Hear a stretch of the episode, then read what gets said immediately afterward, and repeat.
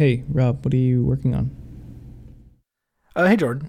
Um, you know, I had a couple extra minutes here. I was working on a little thread over on Twitter.com, uh, Mm.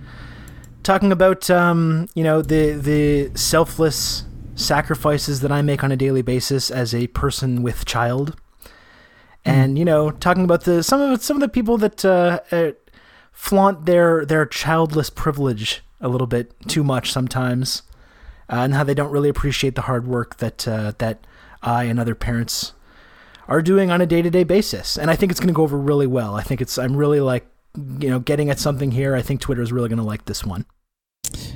Yeah, I can't imagine that would um, be received poorly. That sounds like a great idea.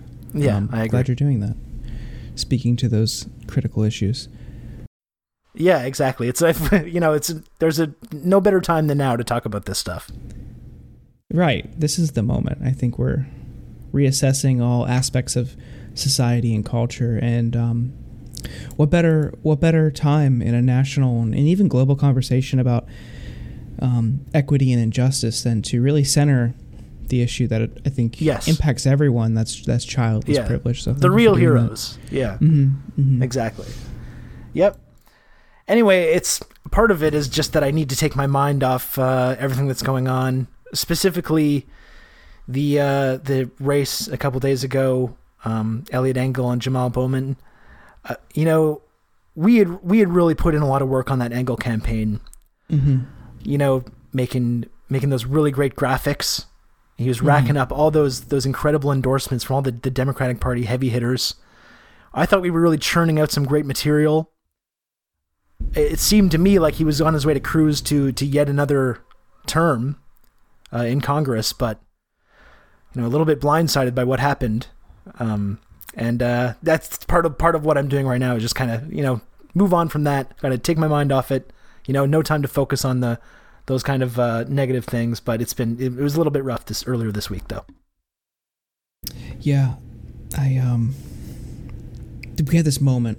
Remember, you and I were up late at like three, four Yeah. in the morning, really trying to like perfect the endorsement graphics. Um, like when Tom Watson called us and was like, "Boys, we got a big one. The Queen Yeah. is descending from her throne. Hillary Rodham Clinton has endorsed our boy Eliot Engel." I remember like the the the joy on your face. Yeah. I mean, you probably saw the, the excitement on mine, but like, Well, because "Oh clearly my it's like that's at that point I'm like, well, this is over. This thing's over, wrapped up now. Now that we got yeah, that. We got to put together like that amazing endorsement graphic. Um, Yeah. it was just like the, that's like a moment that I'll never forget where I was when we learned that she was going to endorse Eliot, and um, yeah, to go from such highs, thinking we're on top of the world, nothing could touch us. In that moment, we were infinite, Rob. To go from that Yeah. to, to, to this, it's just like you have to wonder, like, what were the voters thinking? Should they even be able to vote? Yeah, I don't know. I I ask myself that question often, especially after moments like this. Mm-hmm. And you know, like when he when he showed up at the Black Lives Matter rally and was like, you know, I'm only uh, I'm only here because I have a, a campaign going on right now. I mean, that's the kind of honesty that I thought people wanted to hear. And I guess it's moments like that that you realize that maybe you're a little bit out of touch with what what voters want. You know, obviously we don't want to share this. you know, and we keep our, our kind of side projects going here, but I did feel a little bit like I had missed something on this, and that that was tough to come to terms with. Yeah. Um, What are the numbers looking like in that uh, that McGrath uh, Booker race? you know, it's a little, yeah, a little, a little too close uh, for comfort. I mean, I really thought our girl Amy, uh, we thought she was going to pull ahead. We had what millions in the bag for her that we raised uh, through bundling and and you know Wall Street Yes. fundraisers. I mean, this is just time and time again. This is how you win elections, and we that was the advice that we put forward. Um, so you know, our next on the chopping block here, if we don't pull through, because Charles Booker only spent around eight hundred thousand on his campaign uh, and ads. So we, uh, you know, a little nervous there. It's like within a ten point margin, and the two biggest cities haven't even had votes come in yet. But it looks like all uh, from the preliminary results from those areas, he's got an eighty to twenty uh, ratio coming in. So uh, nervous Right. But you know, I think I Yeah. think the big money, time and time again, it's come through for us. So I think this the big money's going to pull ahead, and our girl Amy's going to go ahead and get into the Senate and work with Trump just like we want. Yeah, just show because McConnell's not doing enough for Trump, so we got to get someone in there that's going to even do even more. Obviously, that's what you'd want.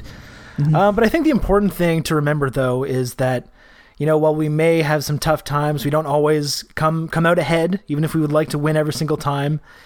Um, w- what we need to make clear to like the consultants and, and other you know campaign staffers and these big uh, you know machine Democratic Party campaigns that you know all that money going to us to make these memes and and do this kind of consultancy work that we do I mean, that's that's going into circulate the local economy, right? Where that's going into Postmates, all the different local delivery establishments, uh, Lacroix, all the different places where we're we're spending that. You know, so I think if anyone does get upset about the fact that we're not delivering the right results uh, every single time, I think the really important thing that they all need to take away is that we do. They just need to keep giving us that money. I think that's the most important thing because win or lose. I think that's just the, the best strategy uh, for everybody moving forward. Yeah, I think um, the key to success is successful super PACs. I say this time and time again. Uh, and, and you know, what does a super PAC do? It creates jobs. I haven't checked the numbers lately, but I gotta Yes. assume everyone in Kentucky's working because of us. Yeah, exactly. Um, so that's it. I, I think it, it's not the time to get discouraged about any of this stuff, and uh, I think that's the takeaway that that all our contacts um, in the sort of establishment of the Democratic Party need to take away from this is that win or lose, the most important thing is continue giving us money.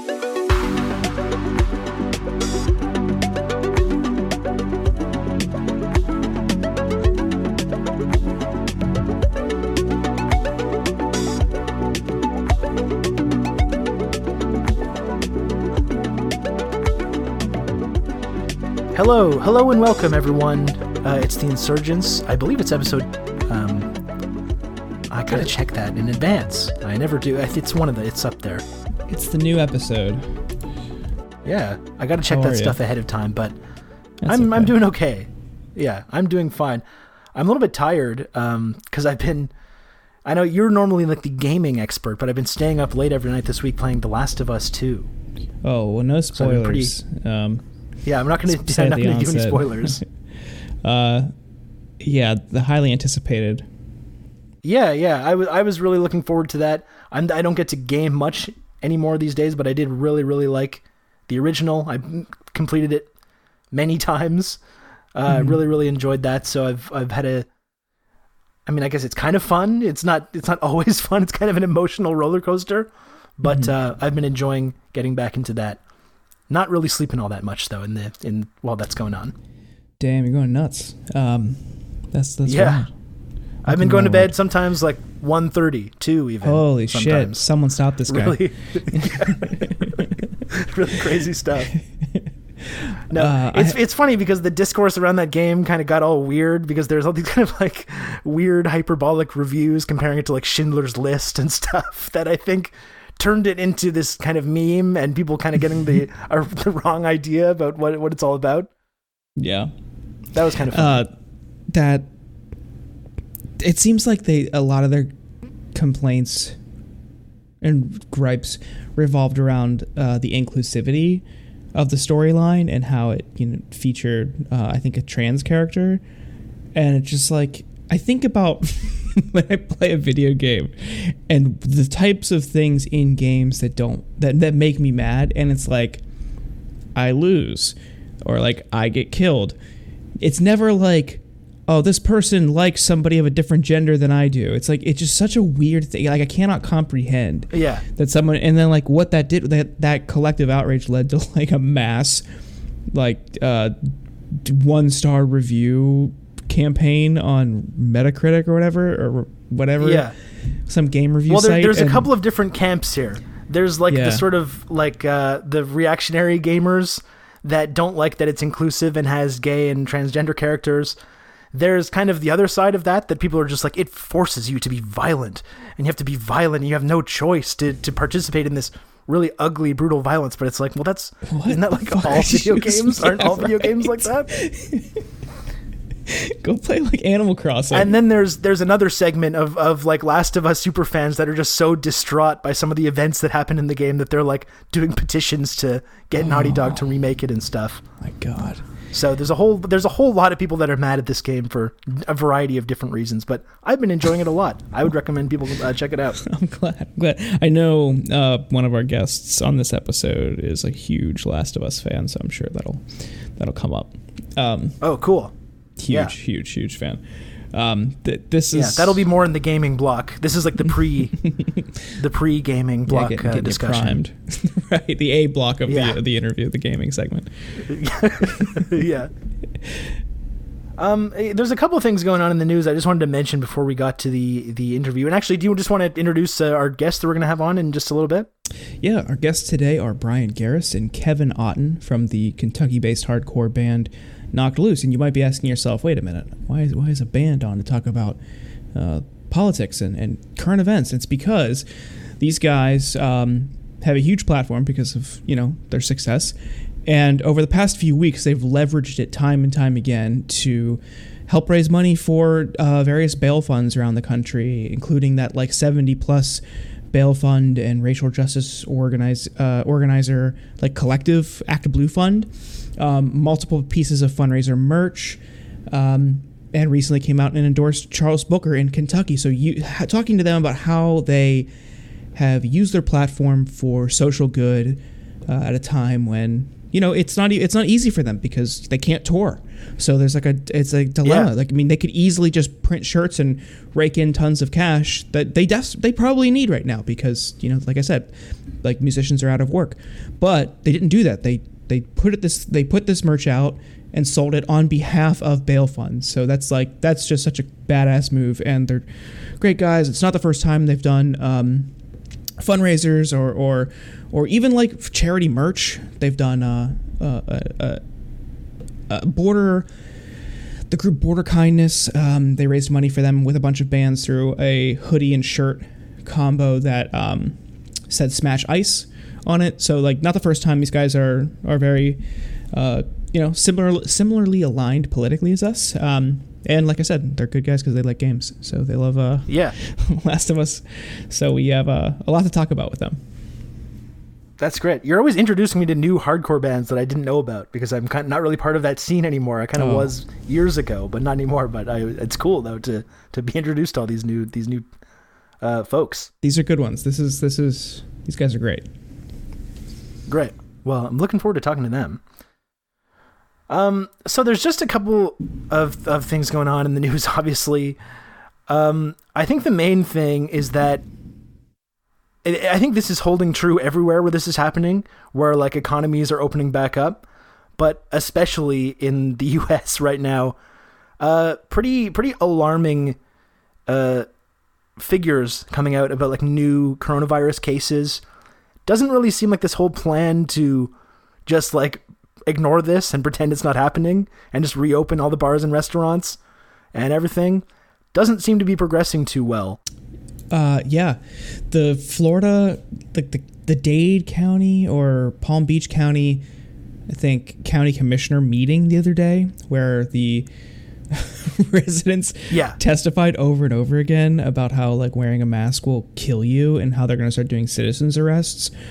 It's just like kind of sent my jaw to the floor because it's like really just like the perfect distillation of like misinformation and Facebook boomer echo chamber culture manifesting in reality during a time of crisis. Like this is this is the end result. This is late stage Facebook.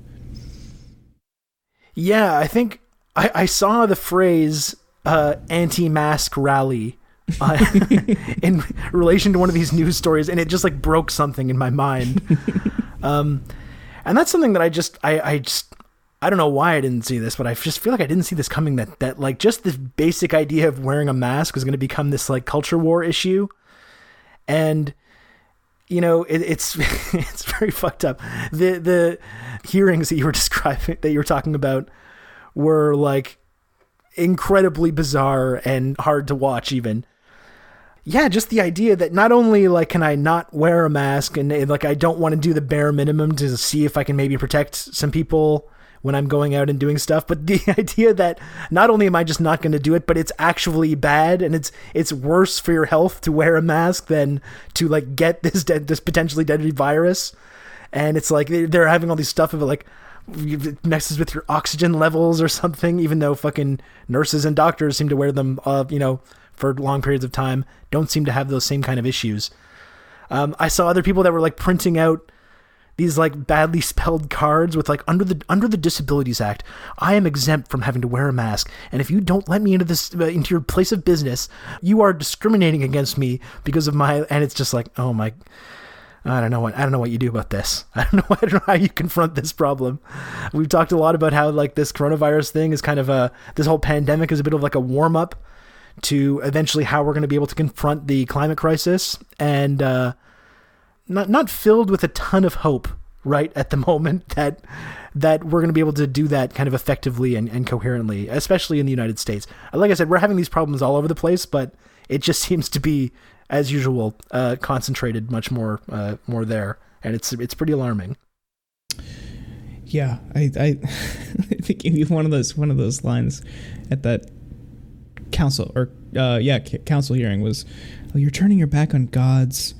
Immaculate or beautiful breathing system. And I think about how beyond just like the traditional like bipartisan opposition, like the people people have been indoctrinated by religion to be anti-science as well and we see it just like the it's like everything is coalescing now into this movement all factions. And we see like there's even yeah. like a 5g element now. It's just like all of these different types of like kooks are combining well, forces. Well yeah of course. It's like all the infinity stones are being collected. It's like the 5g yeah, people yeah. like the qanon people. They're all they're the all banding together. Stupid, exactly.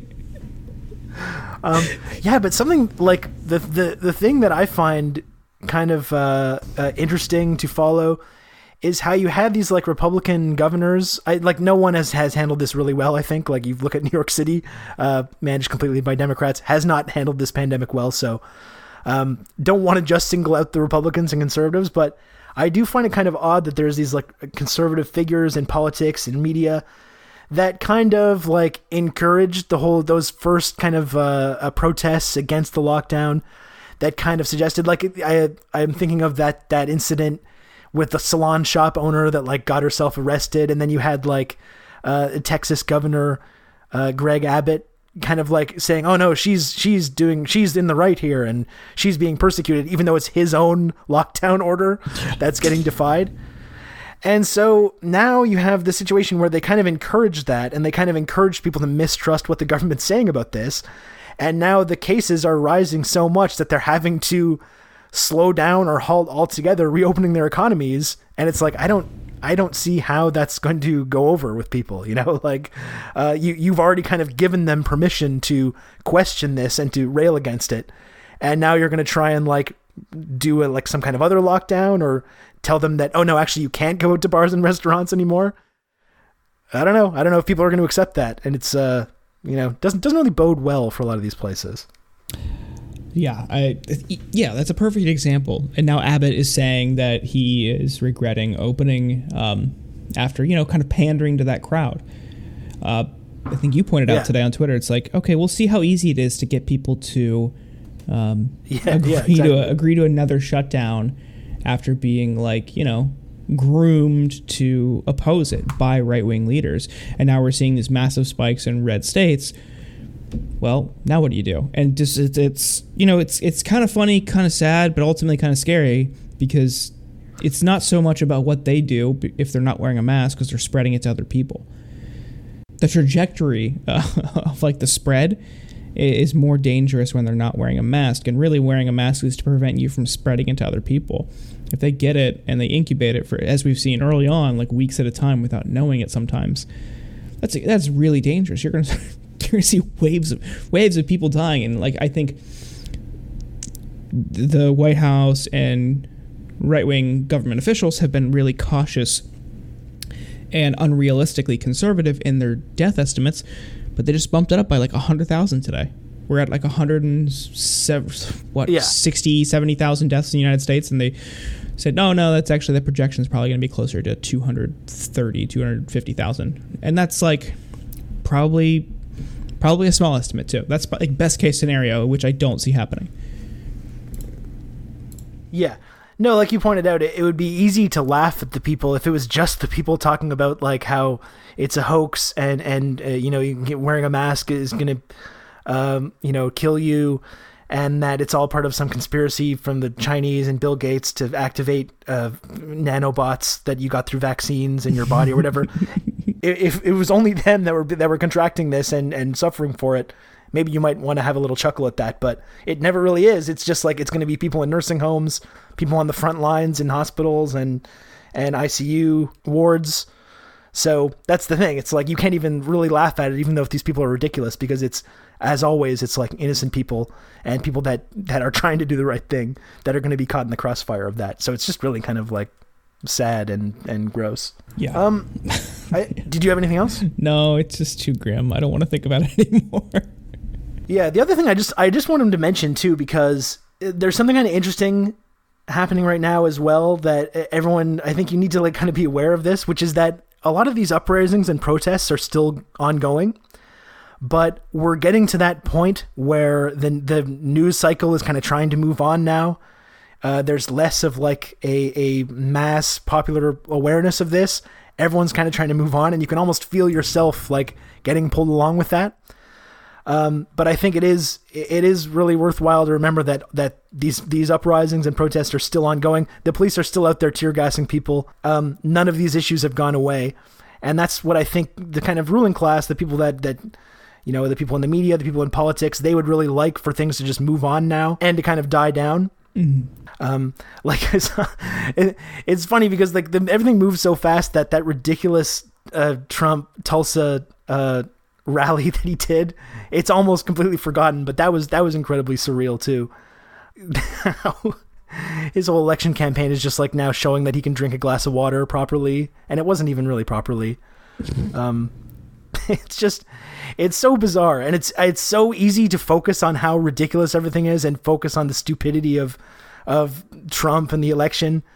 But uh, I think everyone needs to always keep remembering that all this stuff these uprisings are still ongoing and that no matter how ridiculous things get or how much uh, the the media or whoever else try, wants to try to move on from this um, that should still you know we should still remember that the pressure is going to need to continue for for real change to happen the the drinking the water and the reaction from the right absolutely killed me. It just shows like how much they're scraping the bottom of the so... barrel for anything good right now. Like the greatest president ever like tweets and shit. what are you talking about? It's like, it, is it just that like the, the election's going to become like all right, well, he's less senile and he's he has less dementia, yeah. or he's like less. It seems like it is progressed less into his dementia. Like, co- cool. This is the great conversation to be having. Great. Well, and this is the thing too, because like we've talked a lot on the show since the election was going on about Biden and everything, and about how he was such a weak candidate, um, for a number of reasons, which I still believe, and I still do think that if if this pandemic had not happened and the economy had not kind of collapsed as a result, uh, I would be really worried about uh, Biden's chances of winning. But it seems like uh, because of this crisis has happened, all of a sudden that has kind of flipped, and Trump is kind of floundering right now. I don't want to make any predictions about what's going to happen in the election because you know I'm kind of, I'm kind of getting out of that game now. Mm-hmm. I certainly wouldn't predict that the thing's over or anything, but I think it is true also that. Um, you know, in 2016, as as preposterous as it was, uh, Trump did had have kind of like a legitimate critique of the ruling class, of the way the system is set up. And he kind of had legitimate, you know, critique of, of the Clinton and the, the sort of establishment of the Democratic Party and the sort of different economic policies and different things that they've been a part of. But now it's like, it's he's just got none of that. It's just like, yeah, I can drink a glass of water. Uh, they're trying to make Biden into like Antifa, even though he's like obviously very not that. It's just kind of leaning into this lame culture war shit. And I don't think that's going to grab hold of people in the same way that it might have uh, a while ago, or if, or it might have if, if the economy was going well. So, yeah, not really looking too good for the the, the POTUS right now, uh, President Trump. But again, I wouldn't I wouldn't want to make any predictions about it.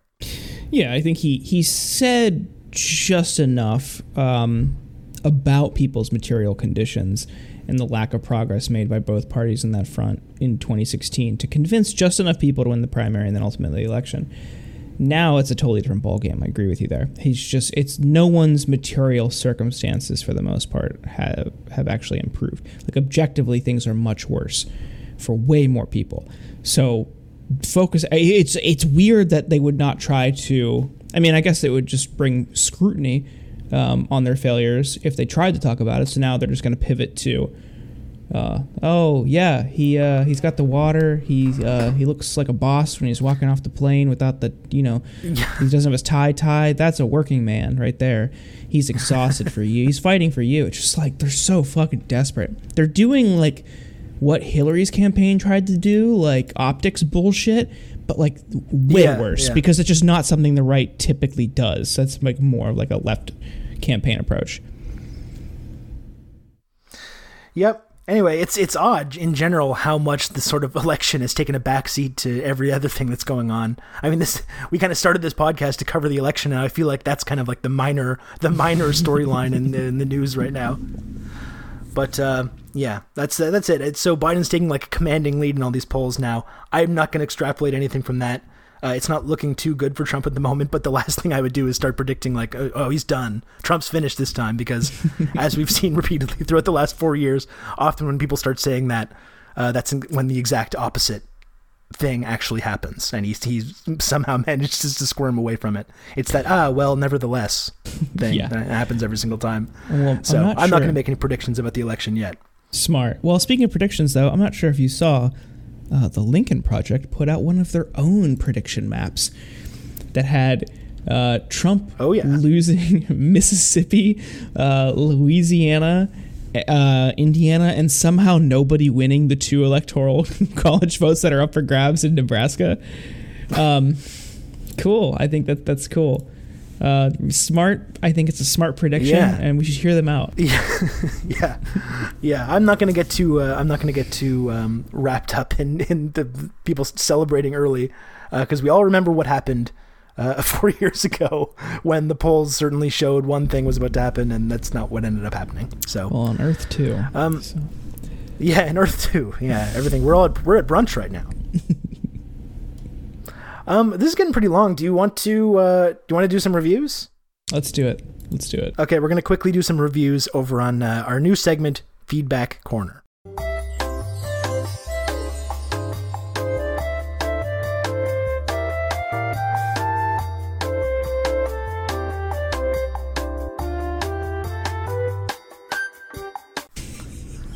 Okay, so this is Feedback Corner. We're back from the, my little theme there. I didn't. I did not share the theme with you before last week. I hope you're okay with that. Where's it It's from? fun, it's a fun little We ditty. had questions in the Discord uh, about yeah, the source, the origin. I think it might be from The Simpsons. I don't really remember. I remember I found it. Um, I found it somewhere when I was kind of thinking about doing a segment like this. yeah. I think it was like a Simpsons like "We'll be right back" message, but I don't really remember. I don't really remember. All right. Cool. But it's good. Yeah, it's fun. I, I enjoy it. Um. Okay. So, I guess we're gonna. My favorite part of every episode when you read the the wonderful reviews from our great listeners who are very respectful. um. Let's see this review right off the bat. Uh, says nice of Ken to let those other guys guest host, but does it have to be so often? Good show though. So, uh, we we do not guest host. It's really you know Ken just he gets in there sometimes. He's in some episodes. He's not the host of the show. Don't know how many more ways I can say this. Um, can't can't make that any clearer to everybody. Not that he does not host the show. Yikes. Eventually, people are going to wrap their minds around this. I, guess, I think they'll get it. I think maybe that's yeah. Maybe I could just put a, another like line in the show notes about like cl- to clarify like who's hosting and it's not it's not Ken. Yeah, because it, it's not it's not clicking with people.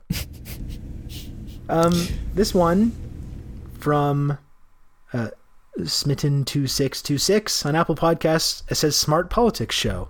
This show is really great. The format is a little weird. Some of it is really smart. Some of it is a little too weird for my tastes. But luckily, they put all the weird zany stuff after the intro, so you don't have to listen to that if you don't want to. We'll definitely keep coming back for the smart political analysis they do at the very beginning of the show. These guys really know their stuff. That was good.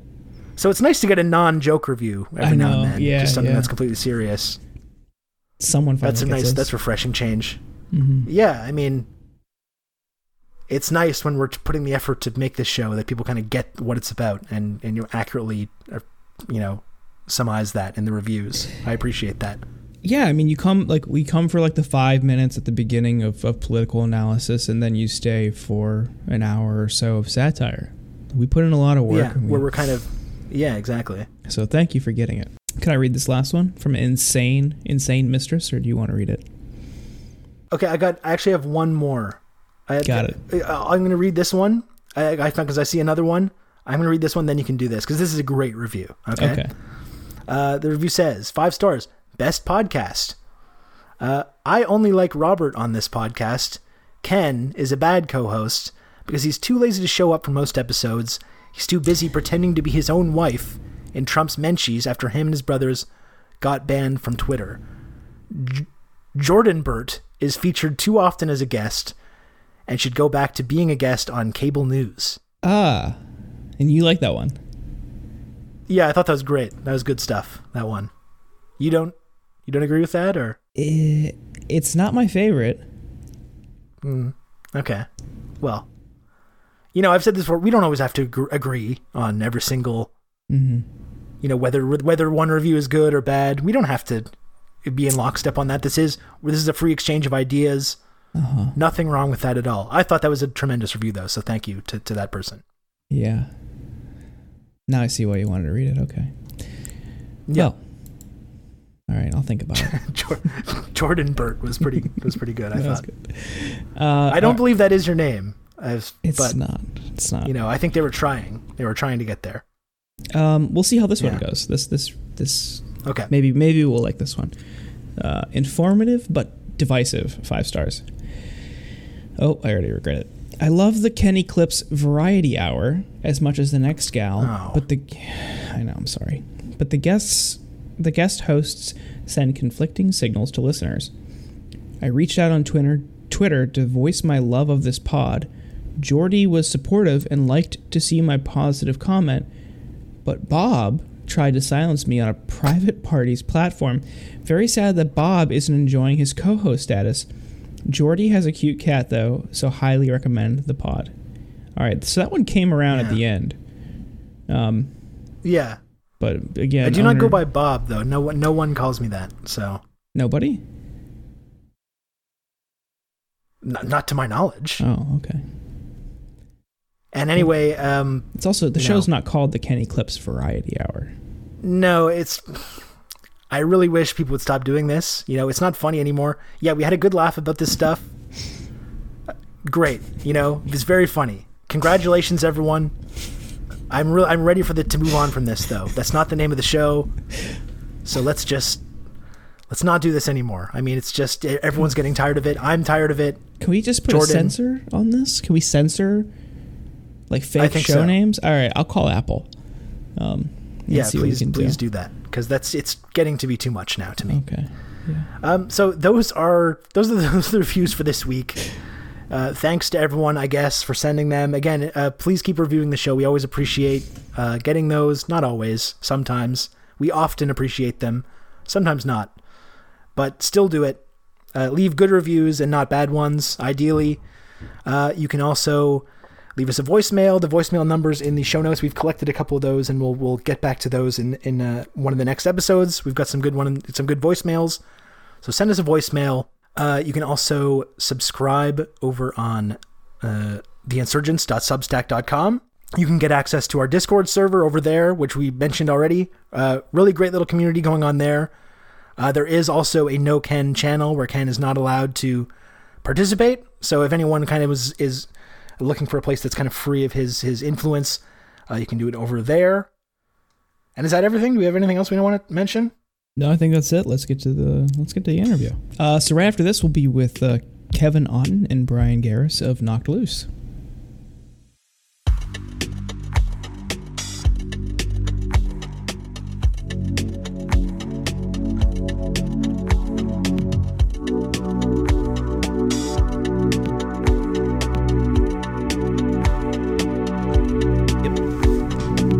All right, so now we're joined by Kevin Otten Bryan Garris of uh, Kentucky Sweethearts. Knocked Loose. How are you guys? Thanks for joining us.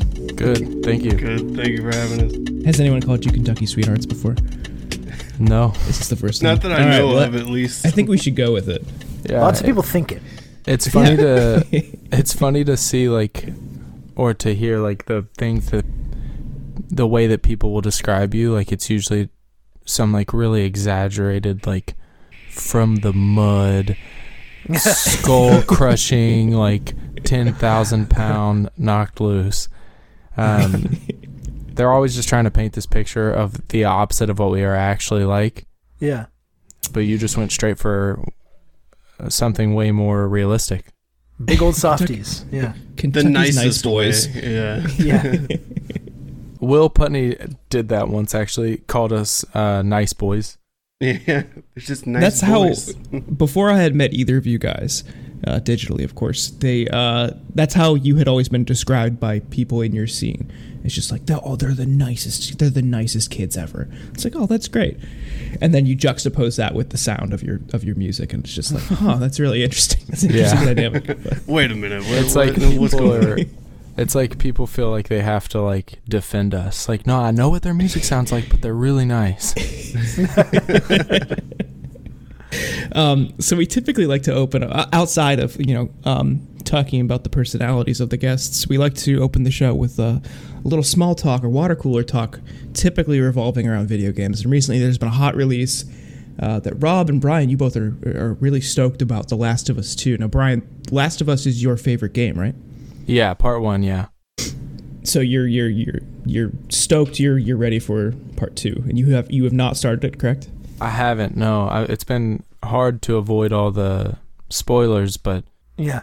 I just feel like I, you have to be ready to commit to something like that. It's very heavy too, so you have to be in the right headspace. You have to have the emotional capacity to really get into it. Yeah, absolutely. And I I feel like everything that's going on is heavy, so I don't know if I'm ready to take take on like the burden of a depressing video game. Yeah. That's Yeah. It's very like uh, emotionally astute too, because I feel like a lot of people don't consider that. It's something I noticed. Not to say that I'm like emotionally uh, advanced or anything, but I'm just saying like I, I had a moment where I was playing Call of Duty at the onset of the pandemic, and I was just like, this game is making me miserable. Like the colors are drab, everything is bleak. I'm dying constantly. This isn't fun. I'm just not going to play anymore. And I went back to Fortnite, where everything's colorful and it's like Candyland on like a in a video game. Yeah. And And The I Last feel- of Us is literally about a pandemic too. I mean, that's the whole Yeah. premise of the game. right. yeah, like as soon as the pandemic like uh really hit, I started playing uh Resident Evil, which is like Oh, pretty close to Okay, that's one approach. what Yeah. our life is and but even like I was talking to my friend last night that just finished The Last of Us Part 2 and he was like like uh, uh, aside from the game being like as heavy as it is or as heavy as I'm assuming it will be he was like now what like I just spent like I think he he looked at his game time and I think that he beat it in like 27 hours and he was like now there's just nothing There's nothing after this. and I've definitely felt that. Like I I prefer story mode games much more than like online multiplayer games. So like you get so invested into a story and then it's over and then you're like, all right, well, I guess I'll go back to Fortnite. Is The Last of Us the kind of game that will put out like DLC, like extending the story or like anything They did like in the that? first one. There was a DLC for the first one called Left Behind, which was really good actually. Yeah, it was like a side game. I think that it came out with the remastered. Yes. um there's so much cool stuff with the first one like as if you're like a fan of the game and you you can like just play the story mode and enjoy it but if you want to dive deeper like i feel like they've done a really good job at like creating this like um atmosphere around the game like i even own the i'm a huge like record collector and they made like they pressed uh the soundtrack to vinyl and it's like this beautiful It's amazing. box set yeah and like The, the um, score. yeah, absolutely. And um the the music alone in the game, I think that I feel like it's one of those things where like for video game nerds or something, like I can hear it and know exactly what it is. Same with like people can hear like Halo and know that it's Halo. What do you think about some? We talked a little bit about like the the controversy about it in the upfront part of this episode because I was I'm obsessed with it right now and I've been I've been thinking about it a lot and staying up all night playing it recently.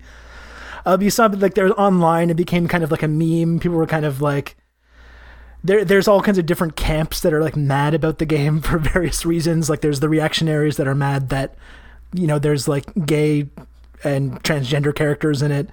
There's people that are like upset or it's weirdly they hide, hold it to this weird standard where like it it, it forces you to uh, be violent and to do all these dark terrible acts and, and, it's like well I don't know that's just like most video games to me Yeah. um did you notice that like that was kind of funny that whole I- discourse cycle that I people were losing haven't. minds over Um, I haven't actually seen any of that. Luckily, I mean, maybe my timeline is just filled with like more important news. I think that if you're somebody that's like upset, Okay, Damn, dunk wow. on Rob. okay no, no, no, I see how it is I, I, I didn't mean that at all. I just mean that like it's all right it's all right man if It's all you're right. upset that there's like gay and transgender characters in, in like your video game, like you need to walk outside and realize that there's there's better fights to be a part of. Yeah. Yeah. Right, right. I think I think my timeline was more the people that are like, you know, kind of talking about how it how you, the game is like really dark and harrowing, and uh, the violence is really kind of brutal and upsetting sometimes, and people are like, you know, without really having any experience with it, kind of saying like, oh, it's like it's uh, it's using these violent tropes to you know it's emotionally manip- manipulative and stuff like that. yeah. But- Uh, I I d- don't yeah, it's a I lot d- of people that I don't think are familiar with the actual game and just read a bad review about it, uh, and then made fun of that, Yeah. and then kind of pictured, formed their opinion on it based on that. I definitely realized how like that sounded like a diss at your timeline. I did I didn't mean it that way. it's okay. It's all right. I kind of was just like I mean, like, for a second like happy that my timeline was showing me stu- stuff that I actually cared about. Yeah. I mean, I'm all for fair dunking enough. on Rob's timeline. That's fine. We can do It's that. it is it's okay. Yeah, it's totally fine. I keep Anyway, telling like I was saying before, I was saying before the chat. Uh, if you do start the game and you need some like emotional support group, I am here for you if you want to reach out. Yeah, if you wanna definitely. confront the the really heavy shit that goes on. Well, I- I'll just I'm- have to talk like through it with you. uh, hit you up to just talk about it in general, just because like I mean I, I've been trying to do. get Kevin. Kevin is like he's quiet right now just because we're talking about The Last of Us, but Kevin's like a, very passionate about video games, and I've been trying to get him to play The Last of Us for years, but he's like he he plays on PC and it's like strictly PC for Master Race. yeah PlayStation. I'm quiet because I'm literally playing Destiny 2 right now. As you're, we're mul- you're multitasking. yeah. Because well, yeah, like Bryan said, it's like you guys are talking about Last of Us and Last of Us 2 and I have no idea about that game at all. So I'm just like, I'll I'll let them nerd out over it. I mean, that's the sign of a true gamer. I mean, a true gamer never Yeah. logs off. Yeah, like I'm it's it's grind grind season in Destiny, so I got to do it. Oh, I just off Um, a cliff. Well, you know what we could do, Bri- uh, Kevin? If you if you do get a, a, even an old PlayStation Three and play through Last of Us One, I will happily. I'll play through. I have not played through it yet either, so Yeah. I'll, I'll be your Play through it at the same can time. Lean on each other. Yeah, we could do that. Wait, you I haven't want to just it? so I can like appease Bryan. I have not. I have not. I've been keeping that to myself because I don't want to let you down. Yeah, I but feel like- I haven't, played, I haven't played through number one. You were sending me like so I think it's just a really good. It's a really good mix of. Um, I think like the gameplay is really tight and um, very intense, and like the the whole engine is good. But it's really like a level of motion capture and voice acting that I think is rarely achieved in a lot of games, where it's like you can kind of get invested in these characters and the story, and kind of like you it emotionally resonates with you because it's treated very seriously the storyline, um, and it's not you know just kind of camp stuff that's in there to fill time in between shooting zombies or murdering people or whatever. Yeah, I Um, agree. So it, it it's it's taken so seriously that part that I think it'll it bring pulls you into the story in a way that other games of that kind of genre don't really do. I think yeah, I think it plays like a really well written movie. Like um, I I could see like people enjoying just like watching streams of it.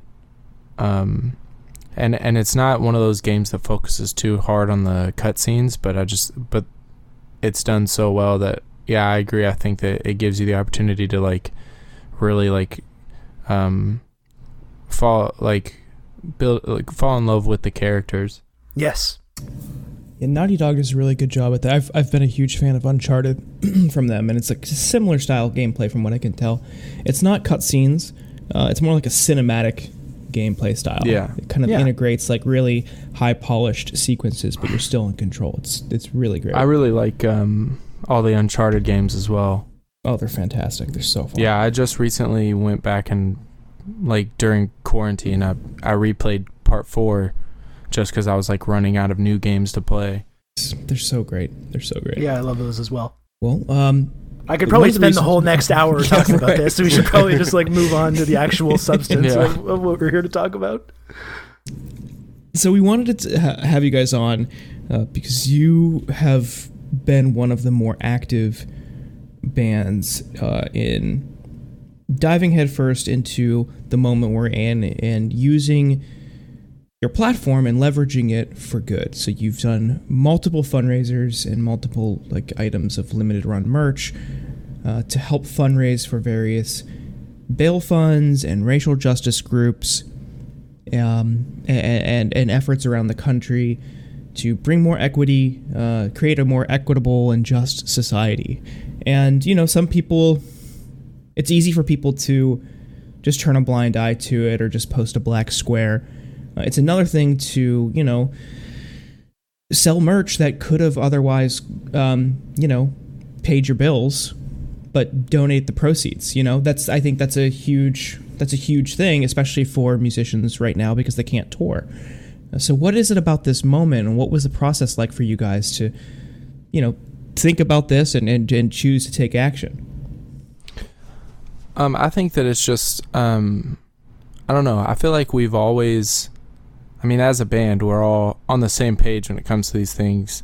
Um, but with that being said, I feel like as like the singer, I've always kind of tried to make like our opinions known without necessarily being labeled as like a political band. Like there are things that I would say on stage and and blah blah blah. So like when when when all of this started happening, I feel like yeah, we obvi- we obviously like felt very like um in tune with what was going on just because like be, I feel like being a part of like the hardcore culture um it's sometimes a much more reliable source of news um because like your timeline on Twitter is like all of these people um generally like-minded people posting and sharing the same things so like um even if we wanted to stay for some reason even if we wanted as a band to stay silent during this it would be impossible to ignore um but beyond that i think that it was like it would be like irresponsible for us to um ignore our platform. So so to me and i feel like to the other guys um it was kind of just like a no-brainer like yeah we're gonna do this because like this is an easy way to help. Like to us it's an easy way to help. Like the person that designs our merch very good friend of ours so it's just like hey we want to do this and like we we put it up and um we we quickly learned that like at some point um we started gaining the attention of people that don't necessarily have the same opinions as us um Oh boy. and, and I'm I'm not here to like bash anyone for their opinion or anything, but um, we I have no problem doing that Yeah. though, my personal. yeah, but, but like for us, it was a huge shocker to me because I mean you feel like um on on Twitter all I see is people with the same opinions as me because my timeline is people that I follow that and I follow them because of the things that we have in common. So like you think that like, oh yeah, like we're a hardcore band, we're going to do this hardcore thing and hardcore people are going to understand. And then th- there was like a lot of people that didn't. And that was a huge um huge surprise to me. Something that I just still didn't really re- expect. But um, at that point, I feel like it kind of um, made all of us buckle down and be like, yeah, I mean, this is this is like the the hill that we have to die on now because like it's easy to, to me at least like it's easy to be at a show and be on stage and you're at a hardcore show and you're like racism is bad and then everybody claps. Um it, it's kind of it's definitely different when when you're making these statements um knowing that not everybody's going to disagree with you. That's when it kind of makes it harder. So um yeah, we just kind of all were on the same page. Is like, yeah, we it would be irresponsible to ignore our platform, especially when there's people that apparently need to learn.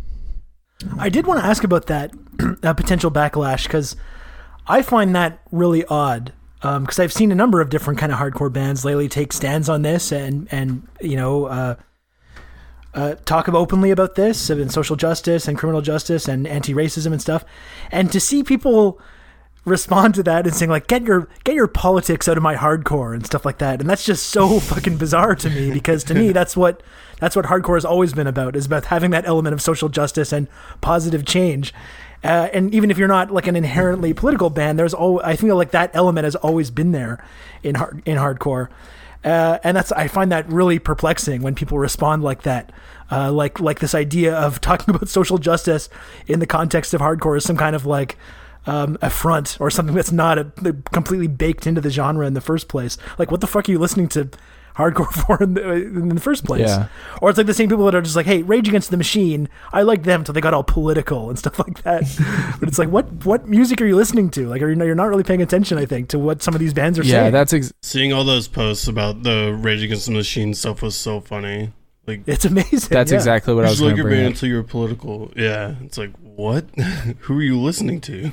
I think it was Kevin that actually um, sent me that post of like a guy commented on Tom Morello's Instagram and was like, "Oh, now all of a sudden everybody has like a degree in political science." And Yeah, from Harvard. and- or yeah, and like. Tom Morello's response was like, "You don't need a degree in political science from Harvard to know that like basic human rights are being ignored." That's coming from someone that has a degree in political science from Harvard. but yeah, I mean, I was just fully blindsided by that. Like, I don't know. I just, I never thought in a million years that we would post something like that and get any sort of backlash. And like, I don't care. Like, I think that it's better that these people are outing themselves. Um, because, but, but I just like didn't see it coming. I don't know. I thought that like it was a no brainer. Yeah, to not be racist and yeah. Yeah. It's weird how like ra- I think racism is bad has become this like controversial statement that like gets everyone all upset. Yeah. People are like, oh, I don't really like talking politics. And it's like, it's not politics anymore. It's racism. yeah. yeah. Yeah, you so you you have done two different items now. So you have the the collaboration with uh, Dying Wish, the Portland-based uh, band, and you split the benefit. You split the proceeds between I think the Louisville Freedom Fund and then a bail fund in Portland. Uh, and then you have another uh, item, uh, a shirt that has like a fist in the air and says Black Lives Matter, and it's a bunch of bands logos. And this was like several or more groups that came together uh, and, and in a joint effort to raise money for this is like the 70 plus fund that many people have seen through an ActBlue link that dis- dispenses the proceeds evenly among uh, 50 to or so bail funds and then some racial justice organizers. Um, those two items uh, collectively, how much did you did you raise for these for these bail funds?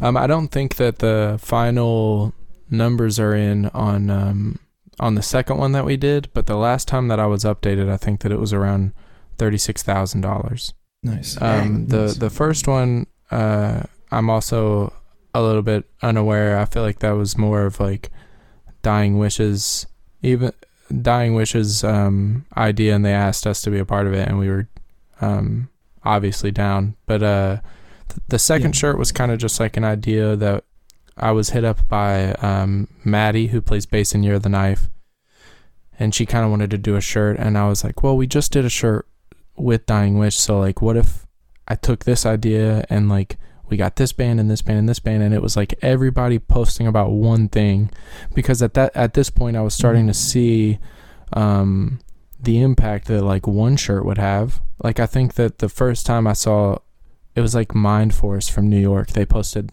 that they did a shirt and then when the, by the time the pre-orders were over they raised like over 10 grand and I was like, "Wow, that's amazing."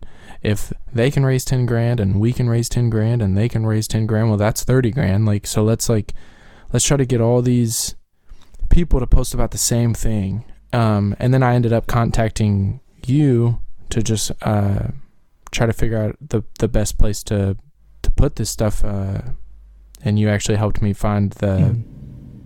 a way to spread it evenly. Um, and yeah, I'm, I'm I'm really glad that it worked out. Yeah, it's been. It, I think it's just been really cool to see as someone who's you know listened to and listened to hardcore music for years and gone to shows for years, seeing people that I've listened to and some who have come to know, like all in like unison. It seems just like, yep, this is what we're doing. This is how this is how we can help. And to me, like also seeing at a time when people can't tour, um, willing to to kind of pass on doing their own merch to make money. Um, that's that's a huge commitment. I think. I think that's really been really impressive to, and, and heartwarming, heartwarming to see. Yeah. Well, thank you. I mean, I, I definitely didn't do it. I mean, we didn't do it for like pats on the back or anything. I just like, um, I, I really Right. think that it would be um, stupid to ignore the platform that we've been given. I mean, we've been Totally. given this opportunity from the people that support us, and like, um, I'm just Yeah. happy to help in any way that I can. Really. Right. So you guys are in Kentucky. Uh, you're just outside of uh, Louisville. Who Kevin, Kevin and his friend made fun of me for mispronouncing the other day. Um, but uh, Louisville. that's it. That's it. Um, and this is you've seen a, an uptick in protest and activism uh, at home because of Breonna Taylor and Bryan. You had said that this is this is something that really struck you, and you went to the protest. This was your first protest. Could you explain what that experience was like? Yeah, um, I think that it was extremely powerful.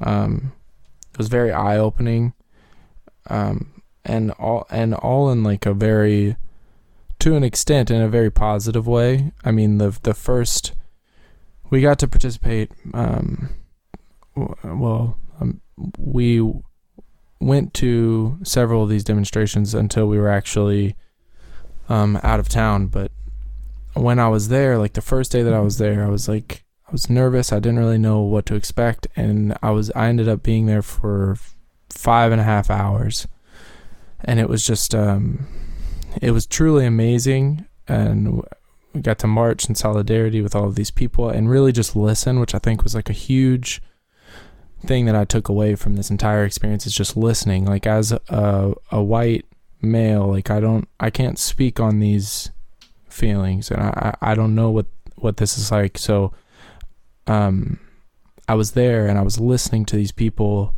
that were just fighting so hard and um it was very emotional and um it was very peaceful and I just can't say like enough good things about my experience. And then of course later on in the evening um within the blink of an eye really everything went um very very bad uh and then but i mean um, that's like yeah it was just very peaceful until the police were involved Yeah, it's weird. It seems like at a lot of these protests seem pretty peaceful and great until all of a sudden this weird thing happens when cops show up in riot gear with shields and batons and tear gas and then everything gets all crazy. It's a weird coincidence how it always seems to happen at these it's protests. like I, I mean you i feel like you read all these things on the internet and then like i was aware that these things happened because I, i've read about them but then like i was actually there and witnessed them firsthand and it was like it was really scary to to to be down there and i mean people were dancing and people were smiling and there were there were kids and they would put these like they put this little girl on top of a car and she was like leading these chants and it was like so amazing and then literally i would say within the span of one hour uh, the police showed up in riot gear they had snipers on the roof of all these buildings within this like uh, this big four way downtown by the courthouse and it's like uh, they we were all standing and we heard like this big giant pop and they were like throwing uh, like flashbangs. Yeah, Flashbangs. Yeah. um, for no reason. I mean, like really, I was, I was, I can't like, I'm not exaggerating at all. It was, it was just fine, and then all of a sudden they just started throwing these flashbangs, and it, and it was like they were trying to like incite fear, and then they react negatively towards people's fear, and it was just very confusing. And um, at that point, you saw that the the riot police were kind of uh, blocking in this four way and then that's when things got like face to face with the with the police in riot gear and then tear gas was thrown and the rubber bullets were shot and the pepper bullets were shot and um, things just turned to chaos like within the blink of an eye. Um, it was really scary and it it was just a huge eye opener for me because like uh, in a positive way I got to I got to be a part of this like really powerful impactful movement that these people had curated and witness all of this like these strong people use their voices for good. And then it was also really eye-opening in a negative light because i i firsthand witnessed all these terrible things that i've always read about that like not i'm not saying by any means that i was on the side of the police before i had my own proof but it was it was very scary to see that like they showed up and they caused a war zone. And yeah i don't know. It was crazy. I think one of the most fucked up things that I noticed watching these protests play out is just the idea that I mean these are protests that are based they're they're about police brutality and reining in police violence, defunding the police. And the police there are like fully aware that the whole world is watching what's happening. And I think the really remarkable thing is the fact that it, they just would not change their reaction. They don't change their behavior. They didn't seem to say. I think maybe they might have gotten the message now, even though people are still being tear gassed uh, now at protests. But to a certain extent, I think they've realized, like, oh, uh, maybe, you know, maybe while everyone's watching us for signs of brutality, we should not be openly antagonizing and brutalizing people in full view and like media people and it, it just shows the extent of the rottenness that's at the basis of this institution that they can't even like shut off this behavior even when it's in their own best interest to do so. Um, Yeah. that that was really shocking for me. I you think. feel like every like boss of a job would gather their employees and be like hey they Yeah. saw you spitting in the food so we absolutely cannot spit in the food anymore because now they're watching for us to spit in the food um yeah, but it's like that now they're like so, something gave them the bravery to do these things in the open and i think that it's just because time and time again they get away with it yeah. Well, it just it Right. shows that they're just there's no fucking consequences for any of this stuff for any of them. So they're like, well, why would I change my behavior? It's not like I'm going to get in any trouble anyways. And this is why I'm a cop in the first place because I like to beat up vulnerable Yeah. people. So You have power over people who you think are weaker than you, kind of thing. yeah, They're just high school bullies at that point. yeah absolutely So you you've seen this firsthand. You, you were motivated by um, the murder of Breonna Taylor by the police and the injustice around, like we just talked about, no consequences at all. Um, and you've you've been pretty passionate about that. I mean, you're you're you're constantly talking about it and posting about it, and you raise money for freedom, uh, the Louisville Freedom Fund, on that front. But you also recently, uh, as a band, endorsed uh, Democratic Senate candidate or Senate primary candidate Charles Booker. And that was something that caught a lot of people's attention because you know you don't really see a lot of bands endorsing candidates. Um, but because of, I think you you said because of everything that's that's been happening and his um, involvement with the protests, you've been tear gassed at these protests. Um, that really struck a chord with you guys. Um, could you talk about what that what that thought process was like for, for you all and why you decided to to endorse Charles Booker? Yeah, um, I think that it was an easy decision, really. I mean, like, it definitely did speak a lot to me the fact that he was he was at these demonstrations every day. I don't know. I feel like he was so personable and, and approachable to the people that were grieving and the people that are fighting for everything that I believe in, and, and he's right there on the front lines. And I mean, like, literally getting tear gassed. And I just feel like you don't you don't hear that about about a politician. Um, and beyond that, I think that like in a time where like there seems to be this surprising hard divide between our online fan base. Um, like, yeah, now more than ever, we're going to reiterate where we stand. And if you're taking this at all as a, I mean, it apparently reached a lot more people than we had, like our posts apparently reached a lot more people than I had anticipated. Hopefully, it reaches somebody that doesn't know about Charles Booker, and hopefully, they look into it, and hopefully, they think, like, as a young person, um, that maybe has like the the privilege to ignore these things, um, they see it and they're like, "Well, I like this band, so I like what they like." Um, so it's really just for the the point of spreading his name because we we like what he stands for, and I really really like the fact that he was just out there with everybody, and continue continues to be out there with everybody. Yeah, and it, it kind of gives him a certain amount of credibility too that he's not supported by the Democratic Party establishment, which kind of like you know get, makes people think that they're kind of part of this machine or they're part of this uh, this establishment. Um, and the fact that everything, all this big surge that he's kind of orchestrated, has happened in spite of of of uh, the Democratic establishment uh, and not because of it. And in fact, he's like competing against someone that has full fledged support of these very very powerful and influential people and he's at the moment, you know, possibly going to uh, win that that fight against someone with that that really strong financial backing and political backing.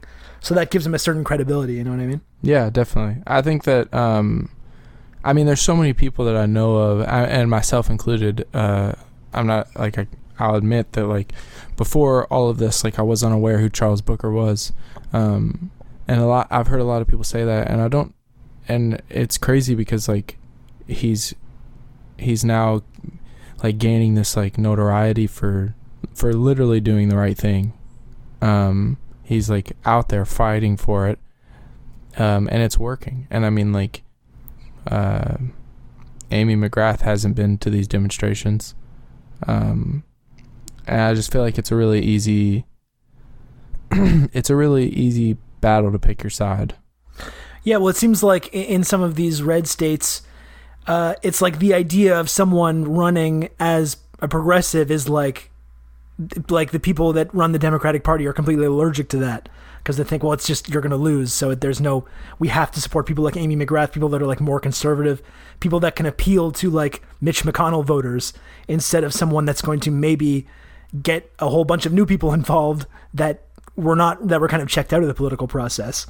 Uh, but I've seen people, I've seen like Democratic Party operatives like reacting in horror to this because even though you know he's a, he's an exciting, he's a you know a black man, he's a he's unabashedly progressive. Uh, and these people just see that as like a losing formula. So even though that's normally something that they would tell people that we should celebrate, um, it's like, well, no, this is like this is terrible. The fact that he's doing well because it means that we're going to lose now. Yeah, I, I think that it, it's definitely a time where um, like you said, all these people that were kind of checked out of politics um, are realizing how how important their voice is. Like if they want these things to change, then they have to be a part of the change. And I think that that's why somebody like him stands the chance that he does, um, because as like a progressive person or like a person with the same beliefs as him, there's there's nowhere that you can look right currently without seeing the things that upset you. Yeah, yeah, it's it's it's grim. Um, it's it's grim to, to look least, around yeah. and yeah, it's it's it's grim to look around and you're surrounded by uh, in a country where people have politicized wearing a mask to prevent the spread of of a virus that's killed over 100,000 people and is projected to kill a few th- hundred thousand people or more. Um, it's we're seeing a national uprising around police brutality, and the response has been to just give cops money for more trainings. Like that's going to solve the problem while they still have military weapons and an arsenal. And it's grim to see we just have a we have an election looking us in the face where no one's really motivated or, or enthusiastic about anyone, and, and both of them have signaled to, to people that there's nothing will fundamentally change. So it, it's tough to find things to get really excited about right now. But I mean, I think that, that we gotta hold on to things like this, like the like this this election, and then the the election in New York with Jamal Bowman and, and other progressive people unseating incumbents. Those are hopefully signs of things to come, and just the start of what I hope is just much more momentum on that front, where people are just strategically picking battles outside of these these other realms that we talked about before and focusing their energies there because that's how we can bring around bring about uh, positive change Yeah. I mean, yeah, we we've spent this entire time talking about like politics, but if like if the police don't kill you, then the coronavirus will. right Yeah. right like there there's there's Pretty just true. two there's two like um what's his name? What's the guy that does the Transformers movies? Michael, michael Bay. bay Yeah, there's two like Michael Bay situations happening at the same exact time. You never want that. You, ne- you never want the double Michael Bay scenario. That's always trouble. Yeah. yeah. It's a Me little and bit Kevin too much. Yeah, sorry, I wasn't trying to cut you off, but um No, you're good. I, I've been I've been accidentally cutting Kevin off for probably 12 years. Um, Ever since we met in the fifth grade, he's just every time cutting me off. Um, but me and Kevin were actually in Southeast Asia when the when the pandemic was like probably at its like I, I I wouldn't say its peak, but when it first really like blew Oh, wow. up in um in Southeast Asia, we were over there and it was like it was terrifying. We were, we were on a tour. Um, it was like our first time touring Southeast Asia, and we did like a world tour where where are all the places that we played, Kevin? Uh, Australia, or just in Southeast Asia, or like the whole thing. The whole thing. Yeah, it was Australia, Southeast Asia, and Japan, and New Zealand too. and New Zealand. Yeah. But when we were in, um, we started like hearing about it on the timeline or whatever um, before we went to Southeast Asia, and it was like it might be from China, but we don't know. And then it was like there's cases in Indonesia, and we were like, okay, well, we're gonna be there tomorrow, so Yeah. hopefully we don't get sick. And then we're in Indonesia, and it's like there's confirmed cases cases in Malaysia, and we're like, oh fuck, well we got to go there tomorrow, so hope we don't get sick. And like, meanwhile, there's like people are are dying from this thing, and uh, there's just still not a lot to be known about it, and like the touring conditions in Southeast Asia aren't like the best. I'm not like trying to throw like a pity party for myself, but like they're pretty rough, and uh, we were like very stressed out. Like we were like, man, this is like first of all like the culture shock of being in these places for the first time. Second of all, we're like following this virus that's killing people. And I, there was just so much uncertainty that I just kept telling myself, if we make it back home, we'll be all right. and then come to find now out that, the, yeah, come to find out that was the the exact opposite. I remember us getting home and we were like, okay, like thank God we're safe. Like we're I think we're we're good unless it hits here. And then it was just like every day it was like new cases found here, new cases found here and like Portland, Washington, and I was like, oh no, like Yeah. Yeah. well, Yeah, fortunately in America go you've got the strong, again. competent leadership that you know is going to deal with this and confront it and make sure everyone's okay. So yeah, thank God. De- definitely. Kevin, you were saying something the other day, um, just kind of rolling your eyes at people who are upset about wearing masks. Um, and you were pointing out that you guys had had to wear masks on your way home from that tour for 13 hours or so. Yeah. Uh, well, it was like every flight fine. too. Yeah, it's it's like yeah, it might suck and it's like a little uncomfortable, but who, I it's hope like, your who blood cares? oxygen level recovered though, because that's that's a really scary possibility Yeah. with those things. I don't know. My mouth was a little hot for those for those hours, so I just like kind of don't want to wear it anymore. No, it was like we wore it every time we had a flight because in Southeast Asia you're flying almost every day, and they weren't like super long. It was like maybe the longest one was four hours, but you're in the airport for another two hours trying to check in gear and then waiting for your flight, finding your gate and everything. So you're masked up the whole time, and it's just you like are like, okay, well, oh well, I'll, I'll deal with it if I can just like stay safe at least, and that's what we did.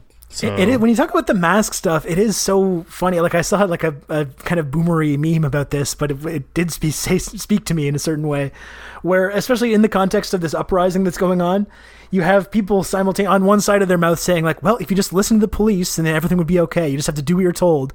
And then when the government's like, "Hey, can you please wear a mask?" They're like, "I don't want to wear a mask. Come oh on, I don't want you want can't to." tell me what to do. yeah. Uh, There's we, messed up priorities there with those those folks. when when when you tour in Southeast Asia, you have to fly every day.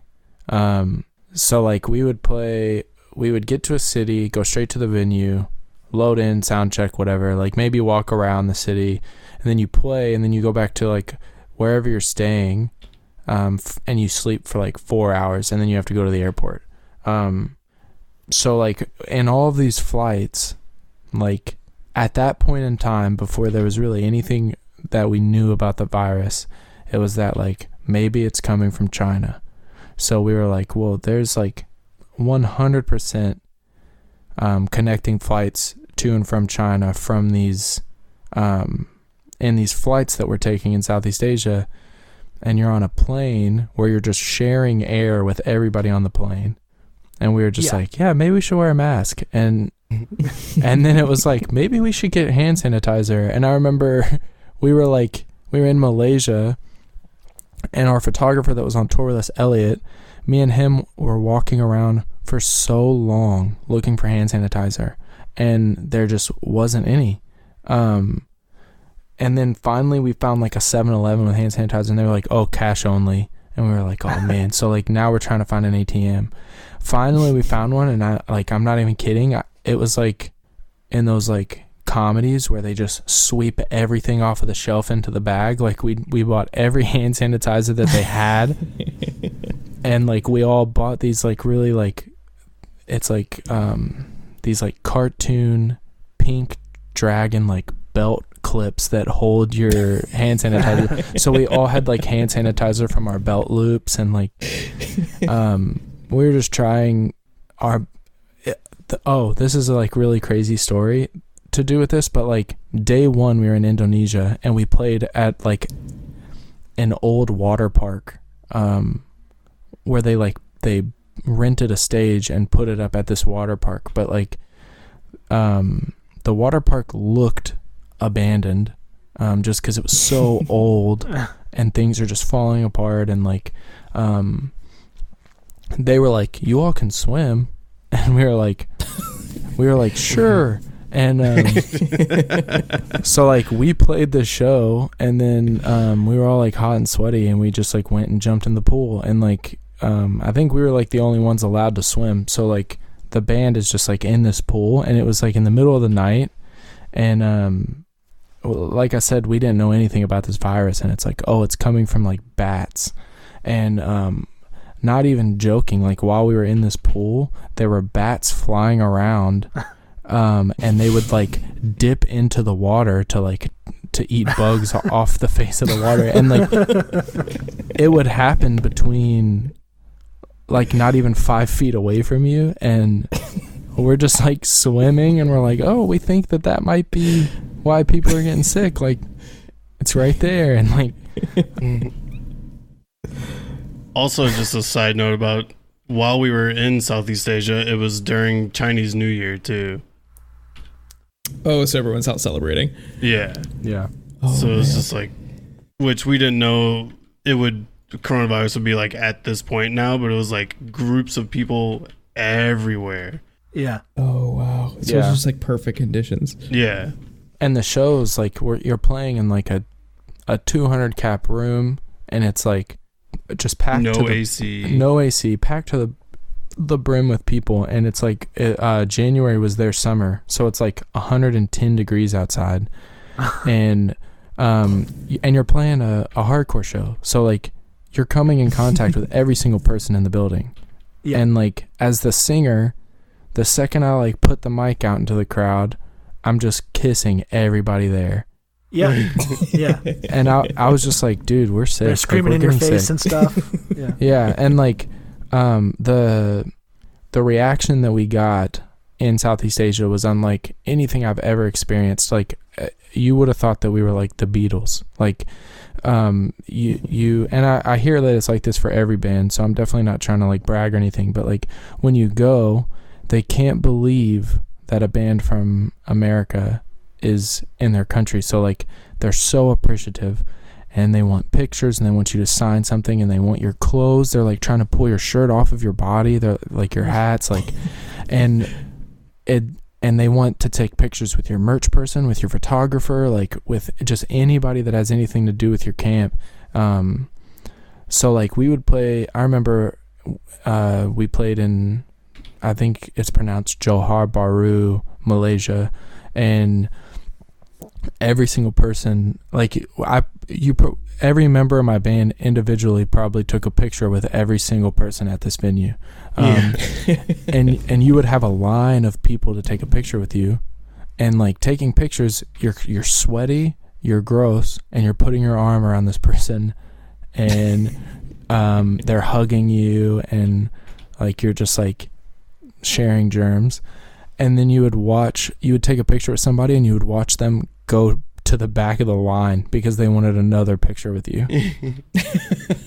and it was to the point where we had to be escorted to our van. We had like a minivan that was taking us to like an Airbnb. We had to be like escorted to the minivan and it was like a zombie apocalypse, like people surrounding the minivan in the street to where we couldn't drive. And they're taking pictures of us through the window and they're they're they're like there was a point where we literally had to push them out of the van so that we could shut the door. And I feel like in my head I was just like, yeah, we got it. like there's no way. Like if it's as dangerous as they're saying, like we got it. Yeah. Seems like After you're okay every though. couple pictures, you're like, "Can I get some hand sanitizer? Can I get some hand sanitizer?" Yeah. Uh, while we still had you guys, I was kind of wondering about um, growing up in a red state because I know you know people have certain misconceptions about red states, just like oh, it's just full of like dumb, ignorant, you know, rednecks or whatever, uh, reactionaries. Um, uh, you know, and obviously it's not like that. There's, a, I know there's a big like rural urban divide in terms of like people's political beliefs and everything. I'm not sure what kind of milieu you guys grew up in, but I'm just wondering what was it like uh, growing up where you did and coming to this kind of the beliefs you have and getting into the music that you got into. Like, was that was there barriers to that, or was there were there kind of an awkwardness there um, in terms of your your surroundings when you were growing up? a misconception that a lot of people have is like you think of Kentucky and you think of like oh you're barefoot and you live on a farm and you're Yeah. racist and that's it. And but like a misconception that I think a lot of people have is like Louisville is a very progressive city and um it's a very like diverse city and I think that it's a very artistic city. Um and I, I think growing up here and like even though we grew up right outside of Louisville like um the the things that we do and the the culture that we're a part of is in Louisville. So um, I think growing up, like it wasn't really uh, like that at all. And, and like I said, I can only speak from like my experience of being like a straight white dude. But um, I think that being from somewhere that people might consider the South, you're a little bit more aware of these things existing. Um, but like I said, being in Louisville, like it wasn't me personally. I wasn't like directly affected by by those things, and I, I Yeah. was. I'm my both my parents are very like open and accepting people, and like Jordan, I talk to you on Twitter all the time. I would be surprised if my mom didn't follow you. Um, but uh, I grew up. I mean, my parents, both my parents, like raised me listening to like hip hop music and um, just really allowing me to be the person that I want to be. Um, so yeah, if, as a straight white dude, I can't really speak on anybody else's experience, but So kind of the same thing for you, uh, Kevin. Yeah, I guess you grew up in the same kind of area. Yeah, I mean, I because I, met Bryan what fifth fifth grade, and he was at his cousin's house, like who was lived right across the street from me. But like, I kind of grew up the same way. Like my mom was just very like, do what you want to do, like kind of believe what you want to believe. And I was like, all right, and kind of Yeah. like listen to what I wanted to listen to, and like whatever music, and did kind of whatever, but like always stayed like a good kid. I didn't like do anything insane.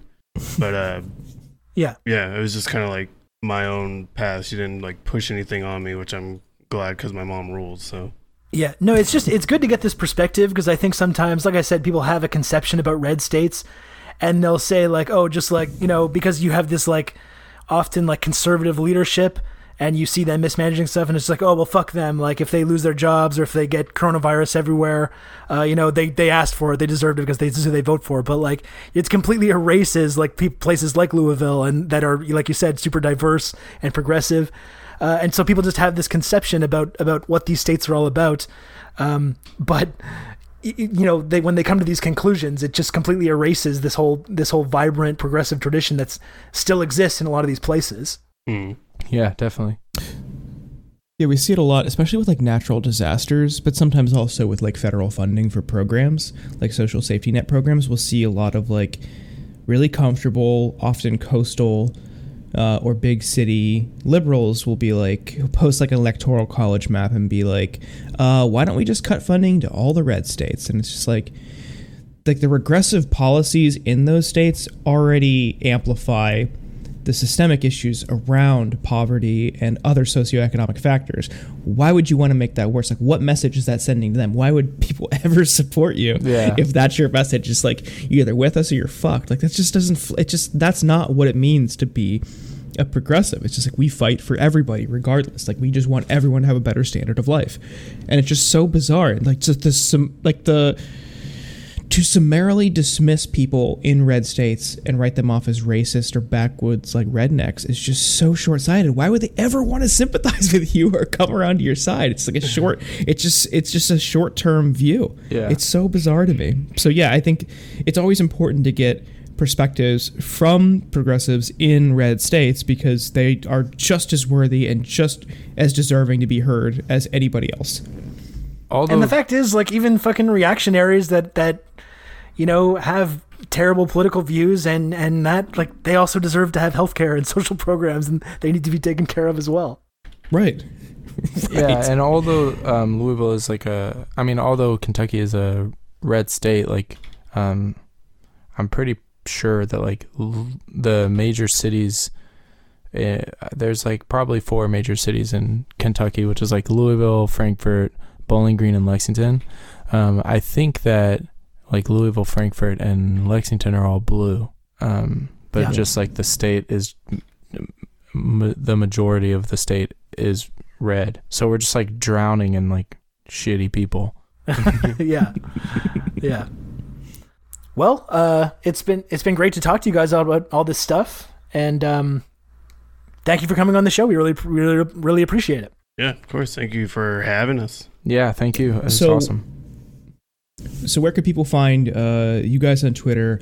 Uh, plug the band. Their album, uh, A Different Shade of Blue, has been heralded as the best hardcore album of 2019. Some people say even outside of hardcore, it's, it's fantastic. Huge critic, uh, critically acclaimed album. Um, where can people find your stuff?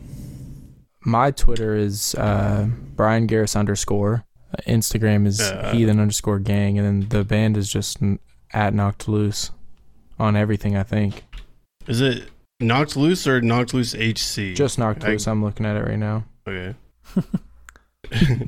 uh, yeah, my stuff is just K O T T E N and then three underscores. but I barely use either. Yeah, you're more more into gaming. Where- What's your gamer tag? Cotton. Yeah, what's your Sorry, you what's your have to actually Twitch? oh, Twitch is I M K zero T T E N. That's probably a better fit for you. Yeah. Which Awesome. just Well, thank- think first initial and then my last name, and it spells my name on everything.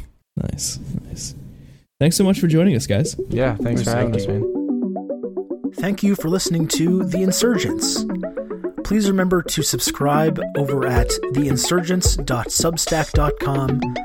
Find the podcast on all your favorite podcast apps, and please remember to leave a review on Apple Podcasts. It's very helpful and we appreciate it a lot.